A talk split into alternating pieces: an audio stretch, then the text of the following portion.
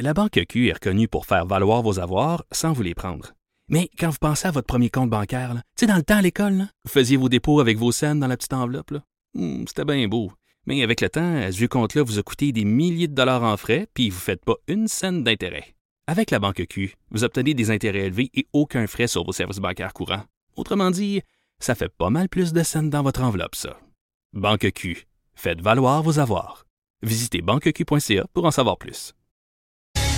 Lundi, c'est la chronique de Maude.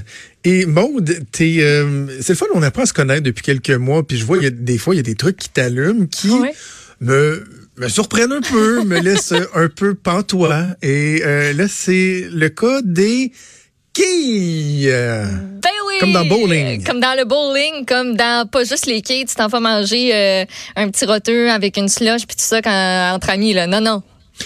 On, parle de, The- sérieux ici. The real deal. Ah oui, the real deal. Et euh, ben, je vous parle euh, de nul autre que euh, ce que je qualifierais du king de la quille québécois. Il s'appelle François Lavoie. Il a 26 ans. Il est membre de la PBA, la Professional Bowlers Association.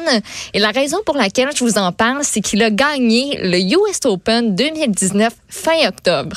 Puis je me suis dit. Hein, on a un gars de chez nous qui gagne un gros tournoi.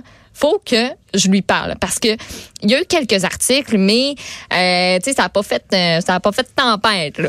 Non, Euh, mais non. Puis non seulement il a gagné cette édition-ci du US Open, mais il a remporté celle de 2016 et il y a encore plus. Je vous en parle dans quelques instants du, euh, du plus qui a fait sa, sa renommée. Euh, écoute, il est devenu le premier joueur de l'extérieur des États-Unis à recevoir ce trophée-là du US Open deux fois et je lui ai parlé lors d'une de ses escales à son retour du Koweït parce que direct après sa Ah, victoire, lui s'est dirigé à un autre tournoi qui était du côté du Koweït. Jonathan, tu dois te demander comment qu'on commence à jouer au hockey professionnellement euh, dans la vie. Quel est le déclencheur? ça me brûle. Depuis tantôt, là, je me dis, non, non, je fais des blagues, mais effectivement que. faut- Mais pour vrai, tu commences au niveau professionnel, là, c'est, qu'à un moment donné, le passe-temps, il devient important, là. Puis tu sais, il a 26 ans, là, il est très jeune. Et justement, il a commencé très jeune. Lui dit que c'est son père qui jouait dans une ligue, qui l'amenait toujours avec lui. Puis il avait à peu près deux ans quand il a commencé à jouer, au dire de ses parents, parce que lui, il s'en rappelle pas trop trop. Euh, puis très jeune, il a aussi commencé à participer à des tournois. Puis vu que ça allait super bien, il a poussé, il a continué. Tu sais, c'est le fun quand ça va bien tes affaires. Puis ça te donne le goût justement de t'investir puis de continuer euh, dans cette avenue-là. Il a fait Hey, partie des... une précision, Maude, on, parle de petites ou de grosses? Nous avons grosses des grosses. Les grosses quilles. Oui. Lui, c'est les, grosses boules, pas les petites. Euh, il a fait partie de l'équipe de bowling de l'Université Wichita State de 2011 à 2015. A obtenu son diplôme en gestion des affaires en 2015. Vous dites pourquoi il est allé à Wichita State, puis ça. Euh, c'est reconnu, leur programme. Euh, puis ça lui a donné un, un gros coup de pouce. Les quilles, c'est un sport extrêmement technique, mais en parlant avec François, j'ai appris qu'une affaire que je savais pas, pas en toute malgré que j'ai regardé pas mal de parties de quilles avec mes grands-parents dans le temps, puis que je, je joue au quilles à l'occasion, mais ça, je, Ah oui? euh, traitez-moi de niaiseuse après peut-être. Là, moi, j'étais pas au courant de ça. Pas en tout. On écoute l'extrait. Ce qui rend le sport difficile, c'est c'est l'huile que c'est l'huile qui est sur l'allée. Euh, chaque allée, chaque allée est huilée à chaque tournoi, à chaque fois qu'on joue. Puis c'est jamais huilé exactement de la même façon. Donc, il faut être capable de, de, faut être capable de, de lancer la boule dans différentes parties de l'allée. Euh, c'est vraiment, c'est vraiment ça qui est difficile. Puis c'est ça que, que les gens comprennent peut-être pas tout le temps. J'ai toujours un peu de misère à l'expliquer, mais c'est ça qui détermine quelle partie de l'allée on va jouer, si on joue plus au centre, si on joue plus sur euh, sur le bord du dallo. Euh, à chaque fois que quelqu'un lance un lancer sur l'allée, l'huile se disperse, euh, se, se- ça bouge un peu, fait que ça change tout le temps, tout le temps. Un peu euh, comparer ça comme au golf. Il y a les, il y a, il y a le sable, il y a de l'eau, mais tu es capable de tout voir ça au golf. Sauf que nous, dans notre sport, l'huile est, est invisible, fait qu'on est, on est obligé de d'essayer de s'ajuster comme ça sur euh, contre un obstacle qu'on voit jamais dans le fond. Je voyais ta face de Ah, ouais, hein? C'est exactement la réaction Non, que j'ai eue. que, que, que d'aller en aller, ce soit différent. Tu sais, au début de ton intervention, je l'écoute, puis je dis, OK, ouais, ça explique pourquoi. Tu sais, ils vont dire, parce que moi aussi, je l'écoutais quand j'étais jeune, ils vont dire, tel joueur, ah, il, est- il est mieux sur la 7 que sur la 8. Mais c'est que même de tir en tir, c'est différent. Puis c'est différent. Ça varie d'un tournoi à l'autre. Puis historiquement, le US Open, c'est l'un des tournois les plus difficiles par rapport justement aux différents huilages. Parce qu'il y a un huilage différent chaque jour. Donc, on les pousse à leur limite. On les force à jouer sur différentes parties de l'allée. Puis c'est là qu'on peut vraiment voir la versatilité du joueur. Fait quand tu remportes ça, t'es hot. Puis je vous rappelle qu'il a gagné deux fois ce tournoi-là. Et j'en rajoute une couche. Il a réussi une partie parfaite en demi-finale en 2016. Ça a forgé sa popularité aux États-Unis. Il est devenu à ce moment-là la première personne en 77 ans d'histoire du tournoi à jouer un match parfait dans les finales télévisées c'est pas rien. Puis tu sais, il y a aussi la quille, on sent, euh, la boule de quille qui est partie intégrante de tout ça. Lui me disait qu'il utilise différentes sortes qui ont chacune leur propriété. Il y en a certaines que ça curve plus, d'autres ça va plus droit. Puis dans un même tournoi, lui peut en utiliser 5 6, mais ça peut même monter jusqu'à 10 boules différentes, c'est pas rare. Puis à l'international parce qu'il est parti au Koweït, là moi je me disais mon dieu, mais tes, tes bagages, tes valises, comment on fait ça? Il en trimballe environ 6 quand il part à l'international. Ah c'est 15 livres chaque dans des sacs spéciaux, il arrive juste, juste, en deçà de la limite de 50 livres qui est permis par les compagnies d'aviation. fait que ça arrive bien, bien, bien flot. Ça, c'est juste pour ses quilles. C'est juste pour ses boules de quilles. Ah, ses boules, oui, il traîne pas ses quilles.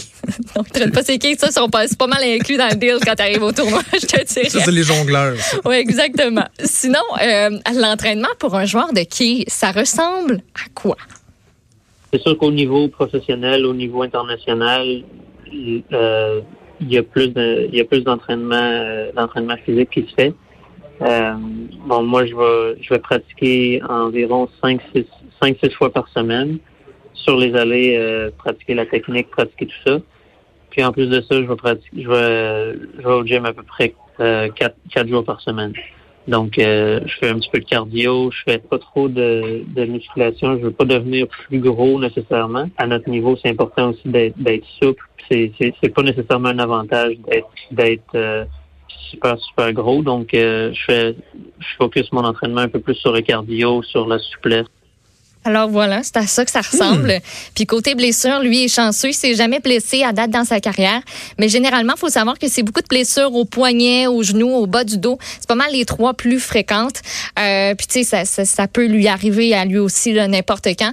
Euh, puis il faut comprendre aussi qu'au quai, ça peut euh, arriver des blessures parce que euh, t'as pas vraiment de saison morte si t'en veux pas. Tu peux faire autant de tournois que tu le veux. Puis François m'expliquait qu'il y en a pratiquement à chaque semaine. Là. Lui décide des tournois qu'il veut faire. Lui en fait environ une quarantaine par année. Il décide où il veut aller dans le monde. Le circuit le plus renommé, c'est la PBA aux États-Unis, mais il y a aussi un circuit européen, asiatique, un mondial. Si justement on veut pas de saison morte, on peut ne pas en avoir du tout. Lui, pour l'instant, il a fini sa saison, puis ça va recommencer. Euh, euh, l'année prochaine. Sachant qu'il y a des joueurs de quilles et des tournois partout, je me demandais quels sont les pays les plus forts, les kings de la quille. Il y a certains pays qui sont renommés comme étant euh, comme étant les plus forts. Les États-Unis, c'est sûr. Bon, avec le, circuit professionnel qui est basé là aux États-Unis, ils ont beaucoup plus de ils ont beaucoup plus de joueurs aussi. Donc c'est toujours un pays quand on va au championnat du monde, c'est toujours un pays qui est très fort. Euh, si je pense championnat du monde, il y, a, il y, a, aussi la Corée du Sud qui est très forte, le Japon. Il y a quelques quelques pays scandinaves qui sont qui sont très bons, la Suède, le Danemark. Du côté féminin, la Colombie, Singapour sont très forts aussi. Moi, j'ai vraiment fait le saut quand il m'a dit que l'Asie c'était vraiment fort, les joueurs de ce côté-là. J'étais curieuse, puis on a continué à en jaser un petit peu. Bon, aux États-Unis, c'est c'est assez c'est très populaire. En Asie, c'est encore plus populaire. Ce qui, qui leur donne un avantage en Asie, c'est que eux font partie de leur cycle olympique. Donc, ils ont les, ils ont les Jeux asiatiques qui sont un peu comme les Olympiques, mais le, gouvernement supporte beaucoup les, les programmes de, de quilles dans les pays, dans les pays asiatiques comme la Malaisie, Singapour, la Corée du Sud. Sont, les athlètes sont payés par leur gouvernement, donc euh, ils, ont, ils ont plus de facilité à s'entraîner, ils ont accès à plus de euh, plus de bénéfices comme ça. Fait que, ce qui fait que les pays asiatiques sont, sont beaucoup sont beaucoup plus forts en général. Les, les sommes d'argent, c'est, c'est, c'est incroyable comment ils se font payer par leur gouvernement. Puis euh, ça, on n'a pas de on n'a pas de programme comme ça ici dans dans notre partie du monde. Puis même les États-Unis n'ont pas de programme comme ça non plus au, quand, quand on parle de au niveau international. Fait que c'est les, les rémunérations, moi, c'est mes commanditaires, puis c'est les bourses que je gagne dans les tournois. Euh, tandis que c'est vraiment, ça, ça, commence par le gouvernement, puis euh, c'est juste complètement différent. J'aurais jamais pensé. As-tu pensé, toi, qu'en Asie, là, la quille, ça se donne pas mal?